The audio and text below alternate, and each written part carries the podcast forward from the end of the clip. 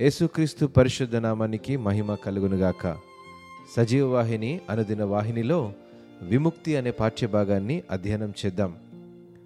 అరవై తొమ్మిది రోజులుగా భూగర్భంలో చిక్కుకున్న ముప్పై మూడు మంది చిలీ దేశంలో మైన్లో పనిచేసేటువంటి వారు రక్షించబడ్డారు. వీరిని రక్షించడాన్ని ప్రపంచమంతా చూసింది. చివరి వ్యక్తి మాత్రం గురువారం అక్టోబర్ పద్నాలుగు రెండు వేల పదిన క్షేమంగా బయటకు తీసుకుని రాగలిగారు. ఆ రోజు ప్రపంచవ్యాప్తంగా వేడుకలతో ఆనందంతో గుర్తించబడింది. చిలి ఎప్పటికీ ఒకేలా ఉండదని చిలి అధ్యక్షుడు కూడా అన్నారు.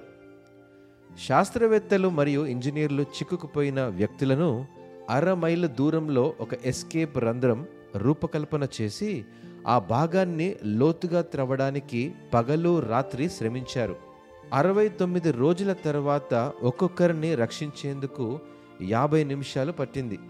ఒక వార్తాపత్రికలైతే నరకం నుండి నిరీక్షణకు విముక్తి అని పెద్దక్షరాలతో కూడా విడుదల చేశారు. రక్షించబడిన వారిలో ఒకరు నేను దేవునితో ఉన్నాను నేను సాతానుతో ఉన్నాను. వారు పోరాడారు అయితే దేవుడు యుద్ధంలో గెలిచాడు. నేను చేయి చాచి దేవుని చేయి పట్టుకున్నాను. నేను రక్షించబడతానని నేను ఎప్పుడు ఊహించలేదు అని తన సాక్ష్యాన్ని ప్రపంచానికి తెలియజేశాడు.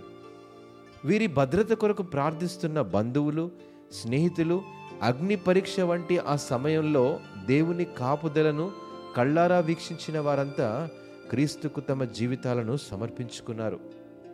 హలలుయ యోహాను సువార్త మూడవ అధ్యాయము పదహారవ వచనం ప్రకారము దేవుడు లోకమును ఎంతో ప్రేమించెను.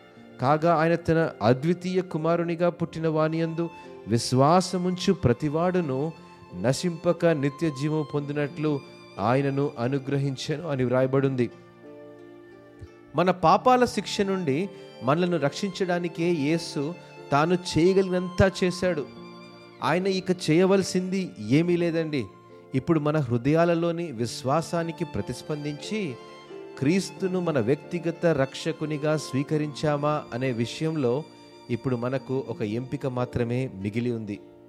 ఈ నిర్ణయం మీకే వదిలేస్తున్నాను. దేవుడు మిమ్మల్ని ఆశీర్వదించునుగాక. ఆమెన్.